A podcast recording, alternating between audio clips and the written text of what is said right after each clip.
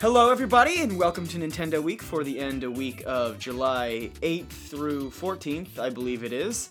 Uh, we're not organizing the news stories by week this week, so uh, the dates, I guess, don't really matter. Um, this week, uh, given recent events, we thought it was appropriate to dedicate the entire episode to the late Satoru Iwata, president and CEO of Nintendo, former president of HAL Laboratories, uh, former super programmer, they liked to call him. Um, we, we thought it would be appropriate to have an entire episode dedicated to him, our memories, um, you know, what, what he did, his legacy. Uh, so it's going to be sort of unscheduled. Um, it's going to be, there, there's no real format to it. Um, so, man, I mean, big week, unexpected week. Yeah, I yeah, mean, I mean, I think it, it took a while for it really to sink in with anyone. You know, this was hmm this was so unexpected, just because you know he he had had surgery last year and everything was uh you know it was it was a successful surgery and they they said he was recovering well and then he uh he just kind of dropped out of the public eye for a little while. He didn't appear in the last few Nintendo Directs. I think it then was just the last one. well, yeah, well, there was the the little miniature ones, but Right. I don't know if you really Well, count that- those, but Yeah. and then just to to find out, you know, from like a, a business report to shareholders, basically, that was that was not what I was expecting yesterday Yeah. or uh, two days ago. Yeah. yeah, I was actually like out all that day, so I didn't even find out when the news broke. Uh, someone who I know know in person actually, and who I wouldn't have thought would have been the first to kind of hear this news or tell me this news, but came up to me like in the evening on Sunday and said, "Oh, did you hear?" Nintendo's president died. And he didn't even know the guy's name, so that's you know that's how kind of on the fringe of following Nintendo news he was. So really unexpected for me, especially since I've been kind of out of the news loop the last few days. Um, and you know, it's not that often that that you hear about something like this from someone you know in real life. Usually, you find out on the internet. Uh, Right. Right. Very surreal. Um, yeah, I mean, I remember I had like just come up from from eating dinner, and it was it was one of those nights where like you just hang around the dinner table just cause you don't really feel like doing anything else. And I got back and I realized, and and I found out that like you know just ten minutes before uh, the news hit, and I was just I was really glad I spent those ten minutes at the table. Yeah. Yeah. I mean, I guess when he didn't show up at E3, and I know they said, you know, we're not announcing new hardware this year, so that's why he's not at E3. But he's the president of Nintendo, and, you know, E3 is the biggest news period of the year. So you'd think, you know, at least symbolically, he would at least be there. Uh, he's, I don't think he's ever skipped an E3 before. Except, right. well, last year he skipped it because of the the same illness that ended up claiming his life. Yeah. hmm Yeah. But yeah, prior to that, I, I believe he had been to every E3. Well, yeah, I mean, looking back on it, it make it makes sense. I mean, they had they had the special digital event with the Muppets, which may have intentionally been, uh, may have unintentionally done it, but either way, it, it did end up sort of concealing um, the fact that he was so ill. Because obviously it was a puppet. Puppets don't get sick. That would be silly. Um, Yeah. but you know so i mean looking back on it you know he's been we have nobody's seen him at least none of us obviously people at nintendo and stuff had seen him but uh in two months or so so Yeah. i mean that's you know that's that's the time that it took for the, the illness to take its toll and and because he had apparently recovered so well in the past and was doing so well um you know up until i suppose april or so as far as as far as they were telling us uh you know it was just so sudden and it was one of those things that you know you hear it and you're like okay thanks p4r gaming Yeah. but Yeah. then you know it turns out it's it's real Yeah, Yeah. I mean, even the people at Nintendo seem surprised. I believe Miyamoto said in his like his final words about Iwata, he said that he was shocked that it had happened. So it it sounds like everyone was really caught off guard, even the people closest to him. yeah Yeah, and in my, in my own family, uh, I, I s- a f- a few weeks ago, uh, well, it's a few months ago now, huh? I skipped out early on one of our podcasts because I found out that my father in law uh, went to the hospital for some seizures. And it turns out that the seizures were brain cancer that had spread from, you know, the likely, they still haven't found out exactly where, but the likely suspects are either the gallbladder or the liver, which are incidentally the two places that are have bile ducts. And so it's sort of really hitting home that, you know, he dies from a, a bile duct tumor and and I Right. had this family thing going on. It's just it's it's hitting really close to home uh, for me in particular. Yeah.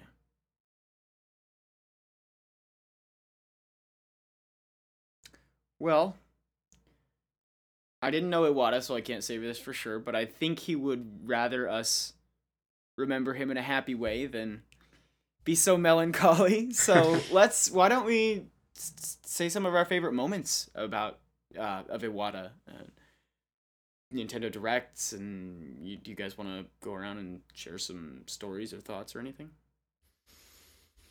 Yeah, I've got uh, I've, I've got one I'll say. Um, you know, for for several years now, Nintendo's had uh, operating losses on the year, and there's been a lot of pressure from shareholders to change ways or to lay off employees and such. And I I didn't always agree with what Iwata did, like from a corporate strategy point. But I always thought it was interesting that he stood firm just time after time when, when shareholders would pressure him to fire people he said, you know, we're we're not going to fire our employees. We don't believe in doing that. And he said a big reason why is because uh, cutting back only would make sense if he believed that Nintendo was going to be shrunk for the long term. That they had, they had to scale down to a small business model. And he always held firm that he could have this sort of grand return for Nintendo. That they were going to get back on top. They were going to be you know this this major company this major player in the industry again and that he was not going to fire people because he knew he needed that staff for when Nintendo climbed back to the top and he just always had that passion to him Mhm. that no matter you know how bad things were that they were going to return Well, not only that, but that he, I mean, he there was this interesting way that he approached that subject. It wasn't just that it was wanting that staff to be there uh, for Nintendo's return to the top. He was he also said, you know, he doesn't he didn't believe that that they could create the best software in the industry if if their employees were uh, going through every day in fear of being laid off. Um, and and you know so in part it was symbolic in part it was efficient um, in part i think it was also really sincere of him. Um, i mean he cut his own salary like in half or more to keep these people on board. That's something that god forbid an american ceo ever do. Yeah. Um, I mean, and it's also telling that he focuses on morale, uh, in particular, be, during you know one of the roughest hardware sales cycles, certainly that Nintendo's seen, because you know I think Iwata's stance has always been, you know, we need to make the best software, or no one's going to want our hardware, right and so. You know, focusing on morale means that you have heartened employees who are focused on smiling and making other people smile rather than focused on bottom line, focused Right. on, you know, mechanically going through the motions of software development. Hmm And I think that's something that that they really embodied so well at Nintendo, and I think they will continue to do it. Um, but you know that spirit of that they're about making people smile, and yeah, obviously they're in it to make money. They're a company, but they're you know if they were only in it for the bottom line, for the most profits, for the least expenditures, they wouldn't have spent time, I think, doing things like Nintendo Directs, communicating directly with the fans, um, doing those kinds of things that I think ended up really meaning a lot to us, and and uh, built built this this attachment. I think uh, that has especially been fostered in the last few years. Um, not just to Nintendo's characters and worlds, but to Nintendo's employees as well. Yeah. Um, and I think that's really special.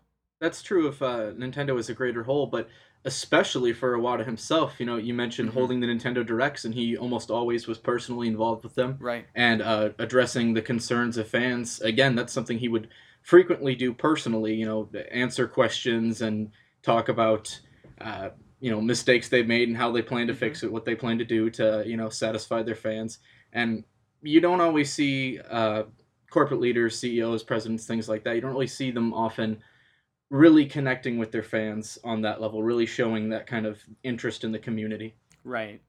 It's usually, you know, some marketing guy handling it, but Iwata wanted to be involved in almost all of that stuff personally. Right. And even, you know, even the marketing guys don't do things like hold Nintendo Directs made out of paper or hold Right. you know, turn himself into Legos and then make a bunch of fruit jokes. Like that's something that that's such a playfulness that you don't see in the top brass of really any other companies. Even even, you know, Disney 100 Years of Magic, they you never hear anything from their CEO. I don't even know the guy's name. But, you know, Iwata was there and he was a huge presence for Nintendo fans and and that is why I think you you see this huge outpouring of support and and love and remembrance um, for someone that that's so atypical of something just like the death of a CEO. Well, I, I before we we did this, or we started the podcast, I was watching his Heart of a Gamer speech, which he gave Mhm. at GDC uh, 2005. Uh, I would say that's probably required watching for anyone who wants to really know what Satoru Iwata was about. He was Um, extremely cool. He was extremely cool. That was probably the highlight of that speech for me. I know. I think that's my favorite Iwata quote. Um, but he talks about how you know he's not just a business suit. He's not just a developer. He's not even just a programmer. He started off as a really dedicated gamer, and he went into gaming not because he wanted to like make a name for himself as a creator, not because he wanted to find something to do with programming. It's because he liked games so much, he loved them and believed in them so much that he wanted to make them so that he can make other people enjoy them as much as he enjoys them. Mhm. Uh, and th- I think it's the fact that he is himself a gamer, and uh, and not just any gamer, but a gamer who you know was attracted to a company like Nintendo, who makes games for everyone. Mhm. Uh, and I think that has a lot to do with the, the the charisma we've seen from him over the years. It has a lot to do with uh, how personal uh, people's attachment to him has become over the years.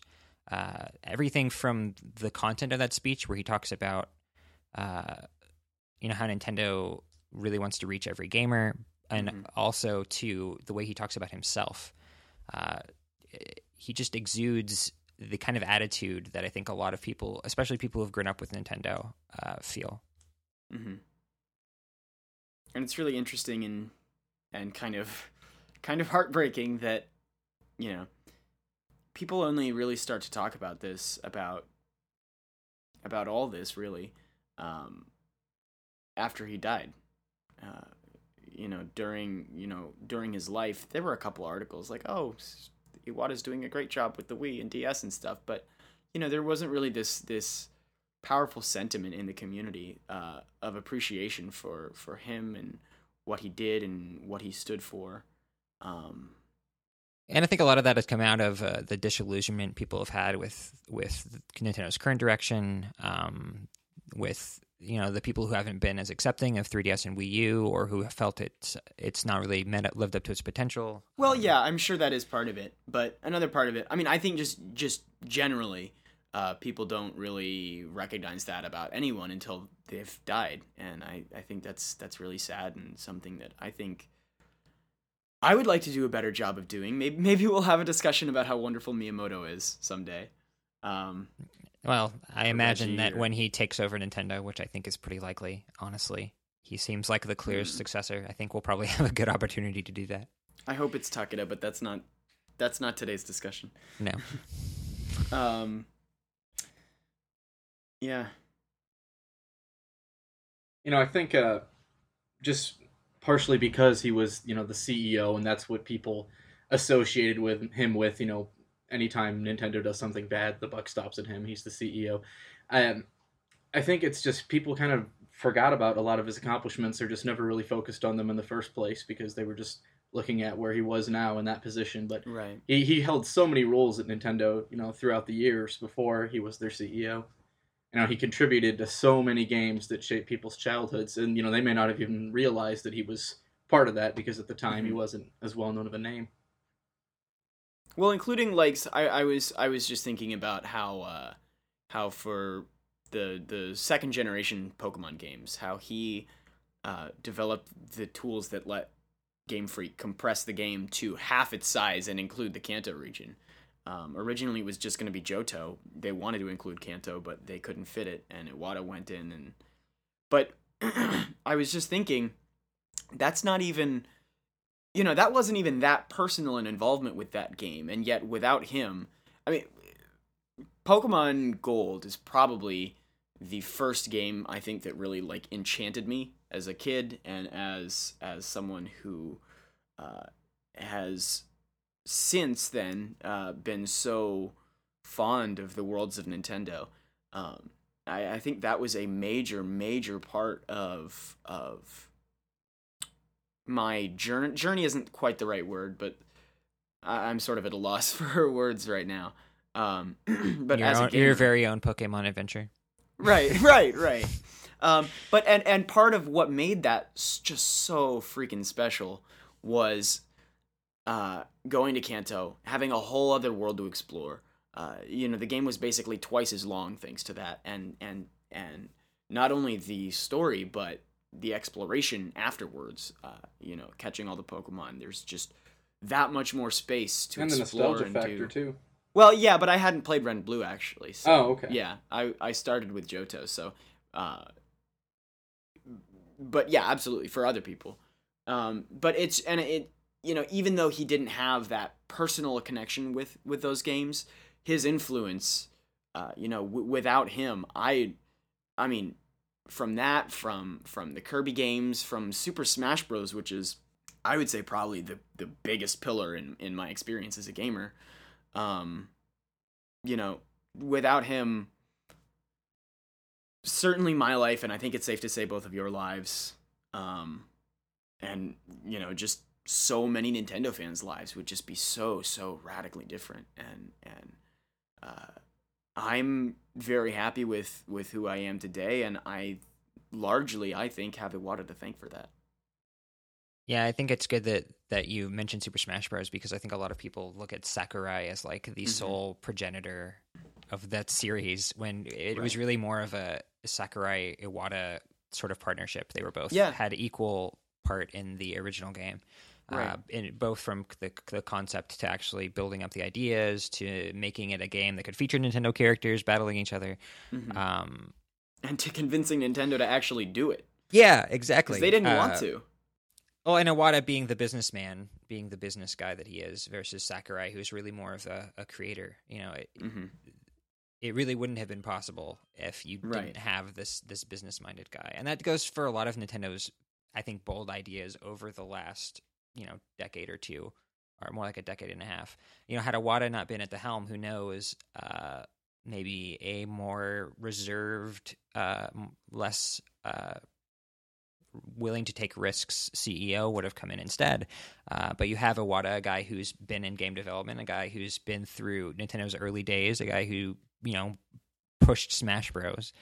Uh, a game that, like you said, there was internal resistance to within Nintendo. Uh, so he's, I think a lot of people see him as this risk adverse guy who just wants to crank out more Mario sequels, who wants to, you know, not put in voice chat in games. But really, Iwata is in many ways a risk taker creatively. And, uh, you know, I don't know that that would be as big a part of Nintendo's DNA today had he not been uh, in the role that he's in. Yeah, I absolutely believe that had Nintendo had a lot of you know other possible candidates as a CEO instead of Iwata, that it would have been a very different history. Because you know you hear people from Nintendo of America or ex Nintendo employees, and they talk about how kind of um, traditional and bureaucratic Nintendo can be sometimes in their decision making, and you know people like to think that Nintendo doesn't really change all that much, but if you look at all the innovations they've had over the past you know 15 years or so since Iwata was an executive, they've made some very big changes, and especially in recent years with you know the partnerships to make amusement parks and to, you know get Nintendo IP in other games, and uh, you know there's there's talks of them you know doing movies and things like that. And this is not something that you know uh, Nintendo might have done without Iwata. I think I think history would be very different if Nintendo had selected a more traditionally Nintendo type of CEO, someone who just kind of went with Well, the flow. I feel like we don't know well enough what Iwata's role was in stuff like the mobile games, like the theme parks, like the movies and stuff. I feel like we could just as easily assume uh, or suspect that without Iwata, it would have happened way sooner. So I don't know that that's. I, I'm not comfortable attributing that to him, but I also am not comfortable saying that's not because of him. I just, I don't know. I just wanted to throw that out there. Well, I don't know. I, I guess I imagine like had someone like Miyamoto risen to the helm, I don't think Nintendo ever would have gone. I never would have even really con- seriously considered going toward mobile. At least not in this Mobile, of- certainly not. Yeah. Although they si- may have done like movies sooner. Miyamoto did the that short yeah films. that is very pro- pro- uh, very possible um but i look i roll back the clock even further and i look at, at ds and wii and that was a very critical time for nintendo because playstation had basically eaten up the entire gaming market they were about to put out a, a handheld you know and that was nintendo's real lifeline i think during the early playstation years and had nintendo not been able to respond so quickly with something like ds something that was both a sort of not I, I, I say iterative, but that's not really what I mean. It was a very quick, rapid response to Sony introducing the PSP. Uh, but at the same time, it was this really radical step for a handheld in that, you know, it had wireless, which was something that hadn't really been done in gaming before. It had a second screen, which you know, second or touchscreens are now so commonplace. It's almost hard to imagine that we ever didn't have them. Mhm. Uh, and t- to put all that in a handheld, and especially one that came out really quite quickly after their uh, the Game Boy Advance, uh, that's that's years, really wasn't it was about yeah, it was three years in. Uh, I think Mm. slightly less than three years actually when they were first announced it. Um, that's that's a bold step and that's a necessary step, and I don't think Nintendo would even be in the position they're in now. Which you know, I know we they're in a relatively weak position, but I don't even know that they'd be around uh, in the in as a console maker had they not Mhm. been able to pull those steps off. Uh, same thing for Wii. Uh, they were uh, Iwata had Yeah. said at one point, had we not been able to outpace GameCube, we would have dropped out of the console business.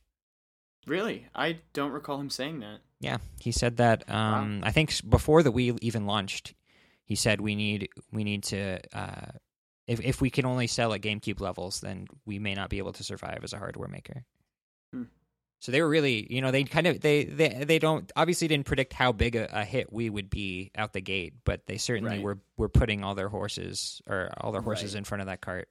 So Yeah, and and that's a risk that paid off wonderfully, of course. And I I still think that that Wii and DS boom, you know, has, is sustaining them for as far as brand recognition goes. I think you know if if if Wii and DS hadn't become such monumental successes, then they I mean, would I have. think they introduced a lot more people to Nintendo's IP, and you know, even if even if they didn't do a whole lot of good for Nintendo's reputation as a console for the hardcore gamer, they did a lot of good for Nintendo's reputation as um, the king of video games. I think, as far as the the public eye is concerned, as far as gaming franchises go.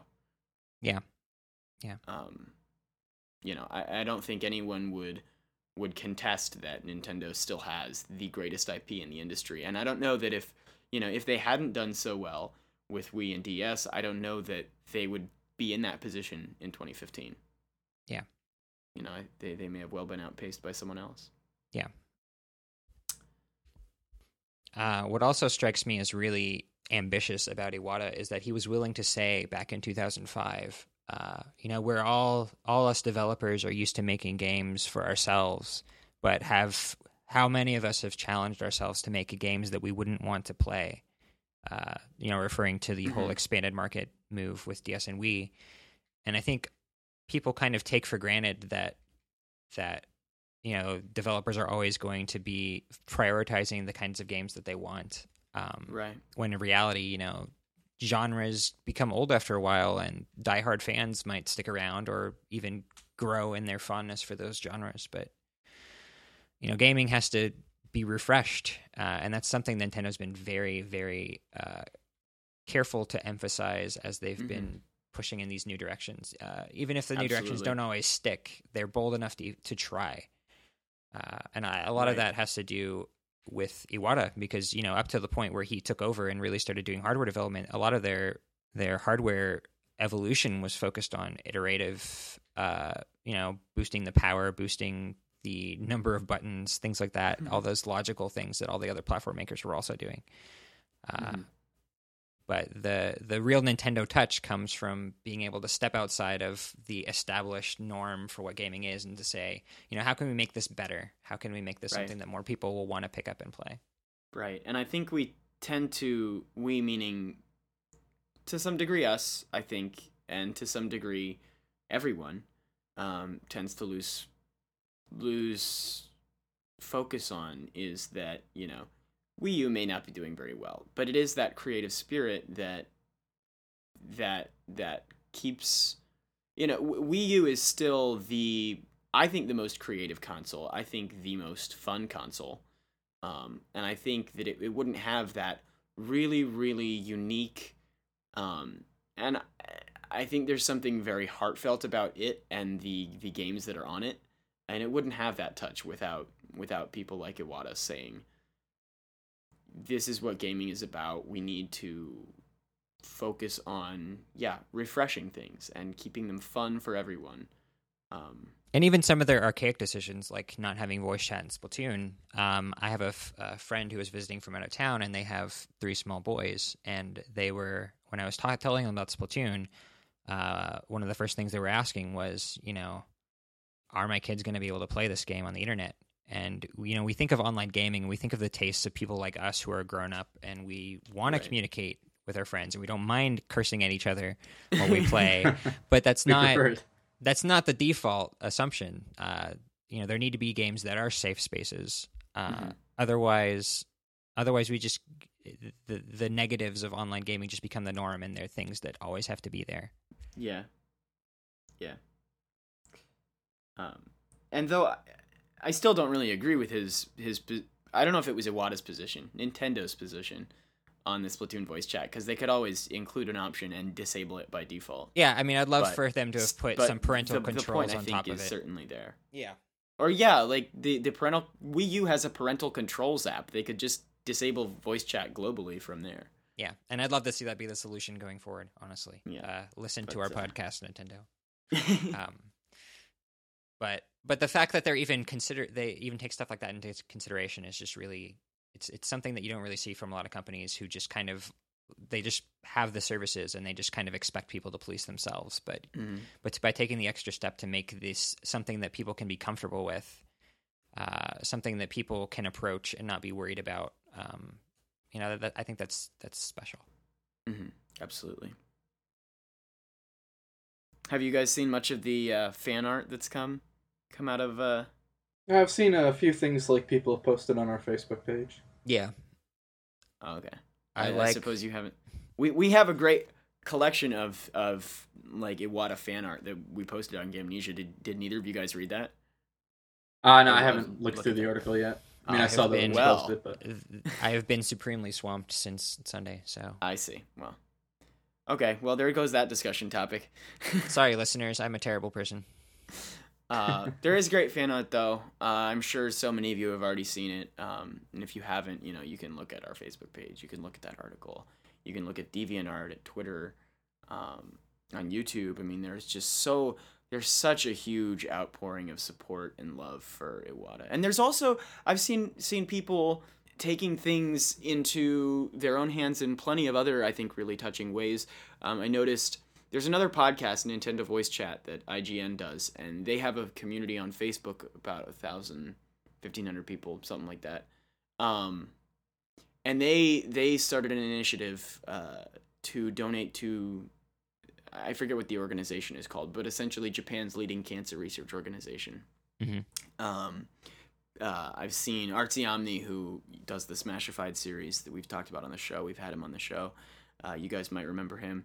He designed a shirt or a series of shirts uh, that he's thinking of selling uh, for for charity um, to go to, to, to research it to the cause. Or uh, I mean, I I've seen so many lovely, touching ideas that um, you know it's it's so nice to see that that people really appreciate who he was and what he did and I hope I, I'm glad that Nintendo is able to see that kind of support.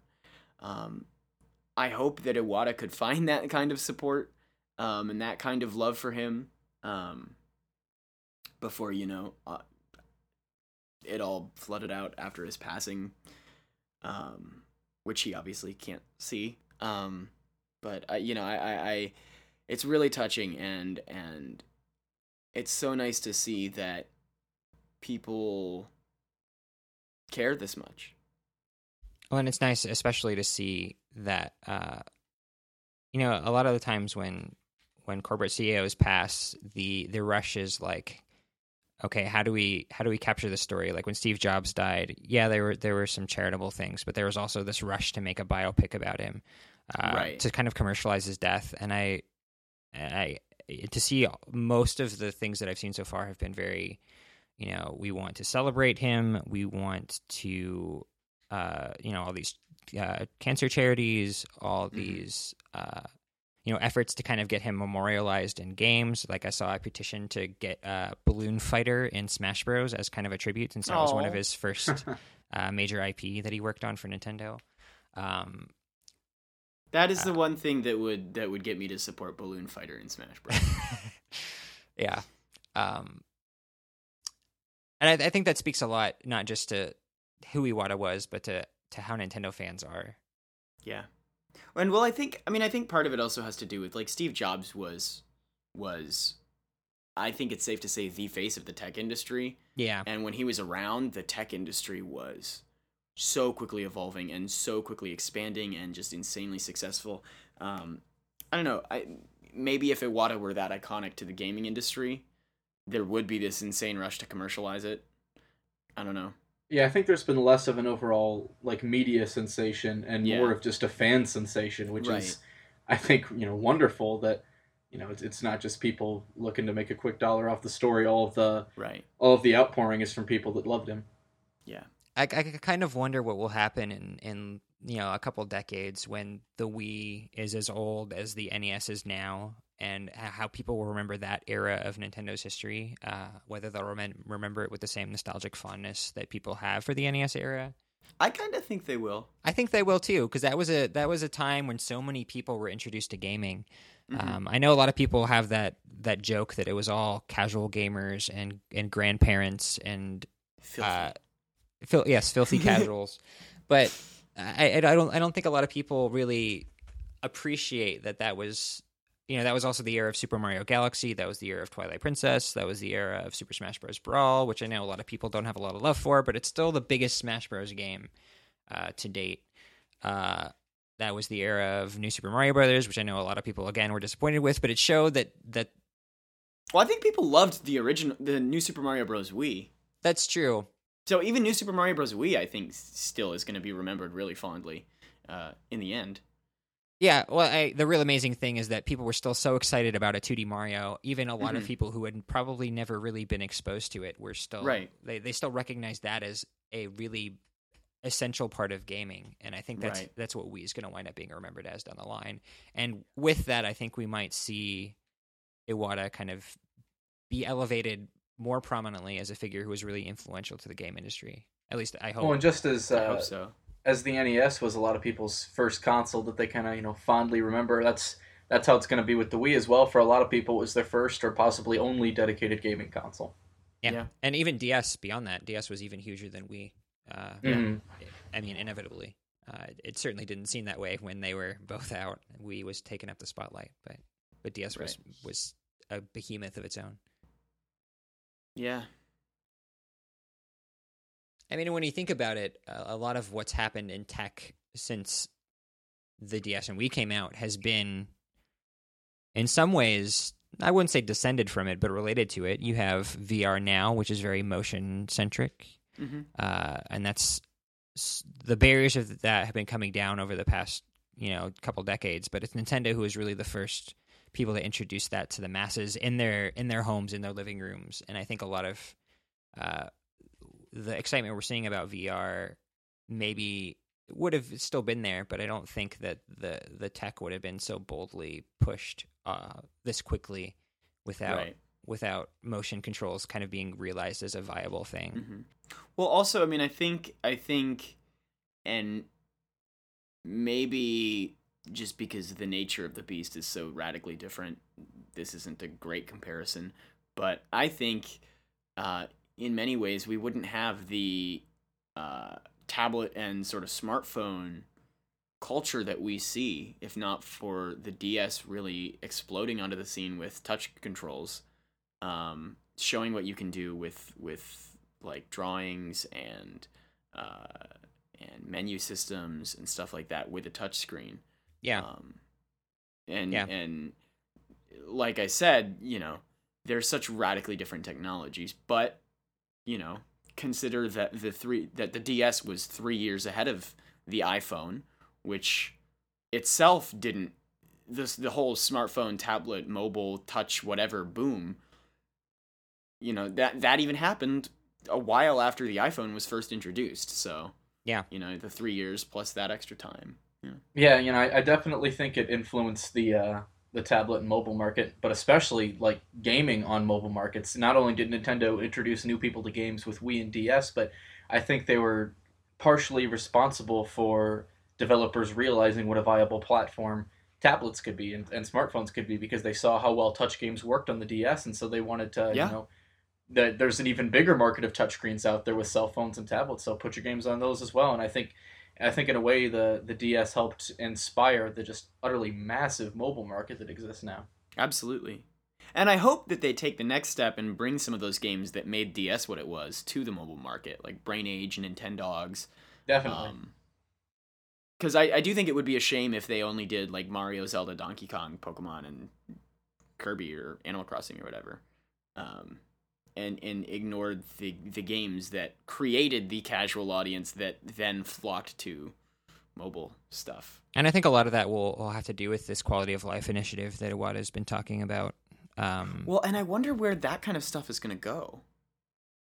Because it's yeah, because it's we've been it's been kind of quiet for a while beyond that first health device. Yeah, and it seemed to me like it was really Iwata's thing too. It seemed like he was really the one interested in pushing that. Well, I, I think for quality of life in particular, it's a very services oriented thing. And with Mhm. DeNA coming on board, there may have been some shakeups uh, behind the scenes and kind of getting all that worked out Yeah, as to how that's going to work because memberships and uh, and services and user accounts and all this stuff is very important to make making all that stuff work the way it should. Uh, especially if you want it to really be a life improvement thing and not just uh, an app that people maybe use once or twice. Um, Right. So in that way, I think the the partnership with DeNA has even more significance because it's not just going to touch gaming; it's going to touch all these other ways that you can use uh, technology, not just Nintendo platforms, but you know certainly Nintendo platforms, but also all these other Mhm. devices that have really penetrated people's lives. Yeah. Um, kind of getting back to the the discussion we were having about DS influencing tablets, um, I think a lot of people sort of don't appreciate how much the Wii's push on really hitting the user experience uh, exactly right for the mass market had an influence on you know some of the same kinds of developments where you have the uh, iOS the iOS user interface really resembles in many ways the Wii channel menu. Yeah, that's true. Um, I actually hadn't thought of it that way. and you might say that that's really just a different kind of Windows interface, but it's really not because the icons are so prominent in the way it's laid out, uh, Yeah. the way you recognize which app is which. Uh, they're not just icons; they're actual screens in many cases. Um, I noticed that immediately when I first saw the iPhone. I was like, "This looks like the Wii Home menu." I wonder if there's a connection. And you even, you know, the focus on touching things with a finger, and then you had the Wii uh, pointer was a finger. Like there's there's so many parallels. Uh, Well, that one might be stretching it a little. well, I don't know because when you think about it, uh, the the core design of of Wii using the motion controller was it was a way to kind of have you touch the screen in front of you, even though it was a That's TV true. screen. And it's That's true. and at the time TVs had dumb screens, so they couldn't have recognized touch in- input. So it was like a first the first kind of TV touch controller, but also a 3D controller. There's just so many ways you can look at the Wii controller as this really interesting user experience uh, that Yeah. hadn't been done by people uh, in a sort of TV connected space before. hmm Um, and yeah, a lot of that did did trickle over into how the big user experience push we've seen with mobile and that we've seen with uh, all these other emerging computer platforms like smartwatches, even um, VR now. Uh, a lot of that, Mm-hmm. I don't know that a lot of that would have really blossomed the way it has had this this user experience push beyond you know just graphics and beyond uh, big game worlds. Like those, that was the trajectory that most developers were on. But but Nintendo decided, no, we're going to do this in addition to that. Right. So here's a question for you guys. Would you buy an Iwata amiibo? I've seen like there's like this fan pet- I think it's a petition uh, Mhm. where people want to get Iwata immortal um, memorialized as an amiibo. What do you guys think of that? I don't know. It seems like it's too much uh, of a monetization of a a person. Well, what if they put the money instead toward like if they you know didn't use it as profit but instead put it towards say cancer research or to supporting the Iwata family? That that'd be something. Yeah, I think that sounds like a great idea. At- At first, I kind of thought, you know, the idea of attempting to memorialize him by making an amiibo of him seemed a little Vapid. almost irreverent. But the more I thought about it, the more I realized, you know, that's that's pretty much entirely subjective. You know, to some people that will give them, you know, some sort of comfort Right. or joy, or you know, make them, you know, happy about the career he had. And you know, like you said, if they they could put the money towards a good cause, so you know, really, if that's something that would bring happiness to a lot of Nintendo gamers, you know, something for Nintendo con- to consider.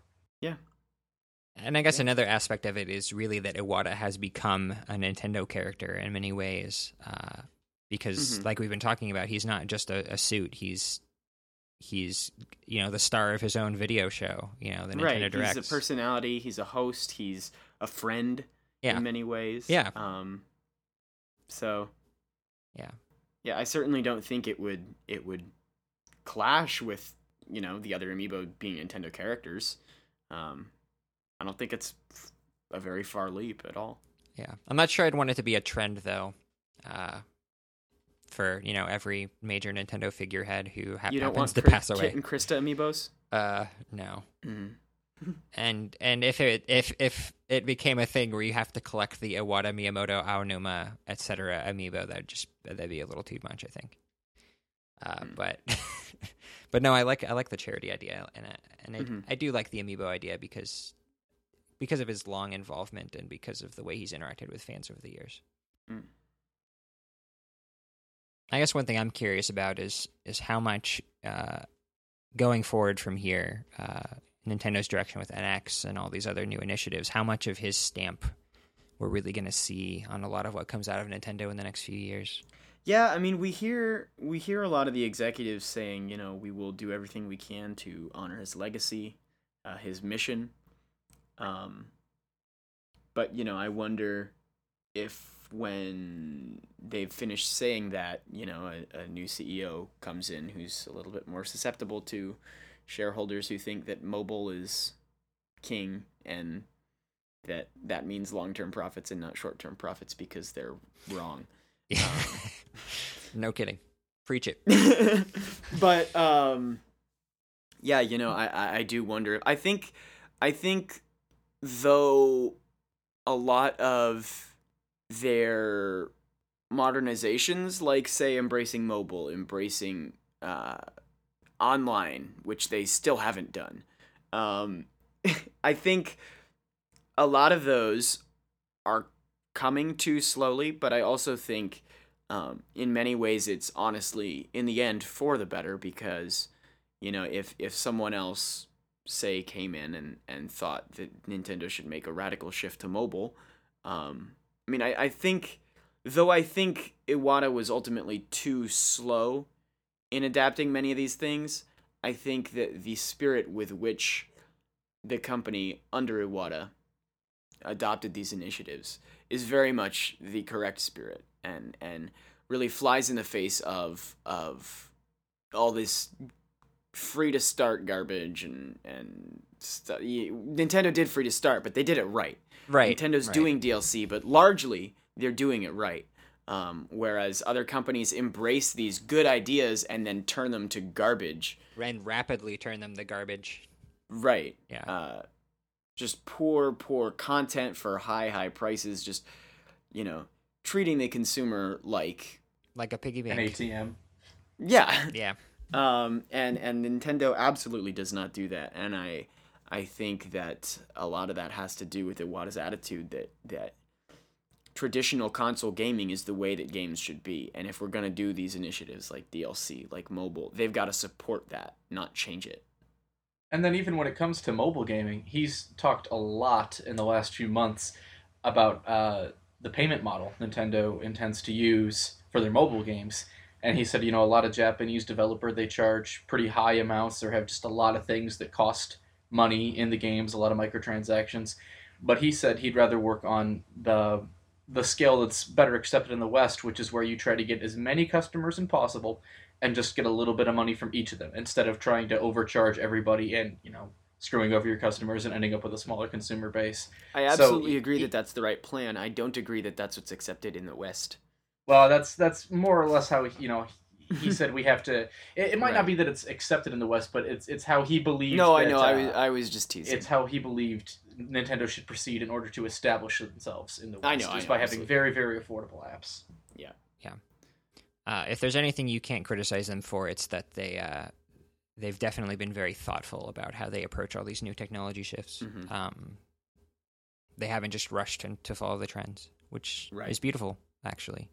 Um, and I do think that probably the biggest hurdle to them going mo- to mobile was was the business model, and that they didn't want to not only feel like they were uh, selling their own content short, but also that they were gouging consumers. Because I don't know if you guys remember, but at one of his other GDC keynotes, uh, I think it was 2009, he said something about uh, how his you know biggest uh, fear, I guess, with the mobile shift was that that content would be devalued, and we have seen that a lot, uh, where Mhm. games that have come out, you know, three three months ago in some cases will lose like a third of their value, uh, even even the packaged games, um, and a lot of that has to do with this sort of pay as little as possible mentality that's that's come with the shift to mobile gaming, where people don't just want cheap games; they want free games, um, and Mhm. If the games aren't free, it's because you're paying for all these perks and you're a super user. Like that's not that's not the model Nintendo has in mind. They want games that everyone can enjoy, regardless of how much they pay. Um, I was going somewhere with that, but um, and discussing how Iwata likes to make games, or you know, just Nintendo under Iwata prefers to make games that everybody enjoys. Yeah, that's also reflected in the mobile market, where they announced with DeNA that uh, they'll be releasing five games, each one using a different IP and each one in a different genre, so that they can appeal to fans from casual to the more core and just hit on every note basically. Because whenever they start a new venture, they want to think about how can we do this in order to make everyone happy. Yeah, and and that's that's something I really hope continues because um, so much of Nintendo's identity uh, for themselves and for fans, and so much of the reason that they they still have 10 million dedicated customers, um, is that we want to make you happy spirit. Um, you know, it's not about making the most money. It's about making people smile and and making people laugh and making people shout at each other during Smash Bros. Um, and that sincerity with which they make games, I think, is so so valuable. And I hope that, uh, d- despite that heart, at least for now, uh, moving away from the CEO position, um, hopefully someone whoever fills his shoes has the same spirit and the same mission and hopefully they don't lose that about themselves because that i think is what makes nintendo just so so special luckily they are an established enough company with uh, deep rooted traditions in how they approach uh, not only the games that they make but the way they do business. Uh, I'm not I'm not worried about them losing that anytime soon. Um, mm-hmm. I guess the thing I'm most worried about is whether the new crop of Nintendo leadership really has the business acumen that comes with having led a company uh, that really got kicked off uh, during you know the the great industry crash of 1983. That's when they flourished uh, at first, and and again when they were kind of in their weakest moment with the GameCube, they you know Right. came back with a roar with with DS and Wii, and a lot of that had to do with you know Iwata remembering what it was that made the NES such a breakout hit. You know, they said back then that they wanted to target the lapsed gamers, and you know, for Nintendo to succeed going forward, they're going to need someone who's really in tune with what what it was that helped them connect with people uh, Mm. and make them smile, like you said. Uh, uh, it's something that's that's so integral to the way that people see them, the way they see themselves, um, the way people perceive their franchises. Even um, there's just there's just no Nintendo without that spirit. hmm Uh, go watch the Heart of a Gamer speech on YouTube. It's about an hour long, and you will enjoy every minute of it. Yeah. Uh, it'll show you how funny Iwata is. It will show you how, honestly, how great an English speaker he is because he makes a lot of off the cuff remarks that Yeah. definitely weren't scripted. Uh, that's something that I'm I'm really hoping we'll get from their from his successor is someone who can communicate directly with us without having to go through a translator because that's it's so much more fun Was and that so much pun more. intended? Uh, Directly with to you. yeah, maybe. Uh, Maybe I've just finish your. maybe sentence, it's just subconscious at this point, and I just say it without Yeah. thinking about it. Um, uh, I, and I do hope the Nintendo Directs continue now that you mention it. Um, Mhm. Man, oh, I don't know what they're gonna do for the next one. Yeah, I don't know. It's They don't have weird. another real face of them. I mean, Bill Trinen does an okay job, but he's not. He's no Iwata, you know. No, no. Maybe they'll just use Puppet Iwata. That'd be kind of weird if it didn't have his voice. well, they could use like recycle. I'm not. This isn't like a serious proposal, No. but they could. They could do like recycled voice clips. I mean, what he always said was, "Please take a look directly to you. Hello, everyone." So, I mean, they. In theory, they could. Yeah, they could use those. Um, uh, they could splice it together in such a way that that still makes it cohesive even if even if he's not there to record new voices because other presenters could do it and then he could just be you know the one who ties the threads together yeah. but so alex i notice you are referring to iwata in the present tense a lot and i'm wondering and this goes for everyone because i'm not even sure my own answer but has it really sunk in to you yet that he's gone No. Um you know, ever since he said earlier this year that he wanted to talk about this new NX idea next year, I've kind of had it in my head that I, we're going to see him on stage at next year's E3 or something, uh, revealing this idea to the world for the first time, and that's that's been a really significant image for me. In part because you know I see the position that Nintendo's in now with 3DS and Wii U, where uh, they sort of have fallen short of their mission to expand the gaming population. yeah it's really narrowed down to the core nintendo fans which is the opposite of what they wanted Right. And and if their corporate mission really is to expand the gaming audience, then they really need to have a next gen platform that does that and and really lives up to that. And I, I don't mean to suggest that they need to have a Wii moment per se because Wii was just so huge, but I feel like they're going for something with the same kind of spirit. And I can't imagine anyone but Satoru Iwata presenting that concept because of how deeply involved he was with the whole uh, push for that direction uh, after the the sort of failure of the GameCube. Um, and and a lot of this also comes from having watched his Heart of the Gamer speech recently. Uh, he really believes in that idea, and he's really passionate about the idea that gaming shouldn't just be for the people who enjoy games today. It should be for for everyone who wants to play. Um, and I and I, I guess I'm just really hoping to see Nintendo go back on that path. Uh, and I, I just can't imagine anyone else showing us what that's going to look like. I can't imagine anyone else's yeah. words being put to that idea. I can't imagine anyone else's words. I feel like being put to Nintendo. Really, I mean, his voice has just been so, so present. Yeah, and it's a product I think of of now we're in the era where you can basically hear anyone speaking in real time over the internet. Uh, mm-hmm. Whereas before, uh, all interviews were in print. You didn't ever get to hear them say what they were saying. Right. Uh, but he's been the first, I guess, official voice of Nintendo. You're right. What also though, because Nintendo Directs and and you know E3 conferences and stuff where he presented, um, you know, it just it it feels like Nintendo's still here, so Iwata must still be here. Yeah. But you know, I think it's, I mean, and I've I've I've choked up and even cried a couple times. Um, but it still hasn't really like it hit me, but I haven't realized it. I haven't absorbed. Yeah, we haven't really seen what that's what the world without Iwata is actually like. Right. Yet. I haven't really been able to process that, you know, it's not just the idea of him uh, passing.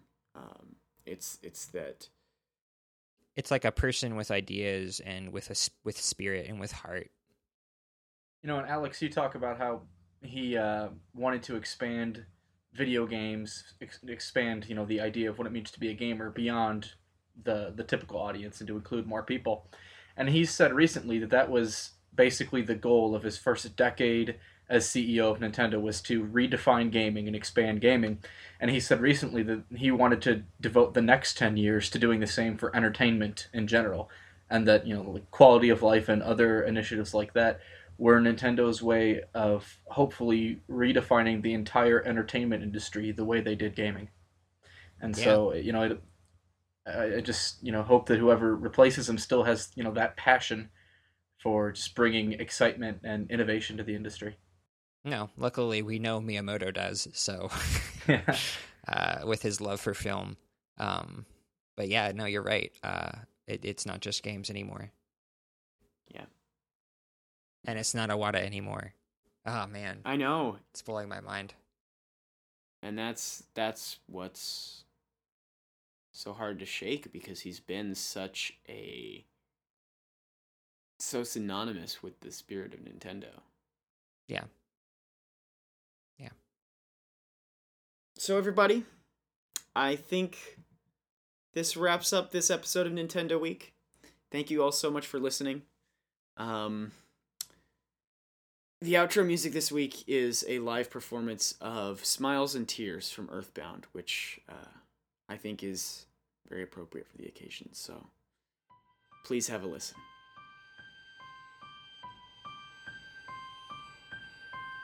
Mm.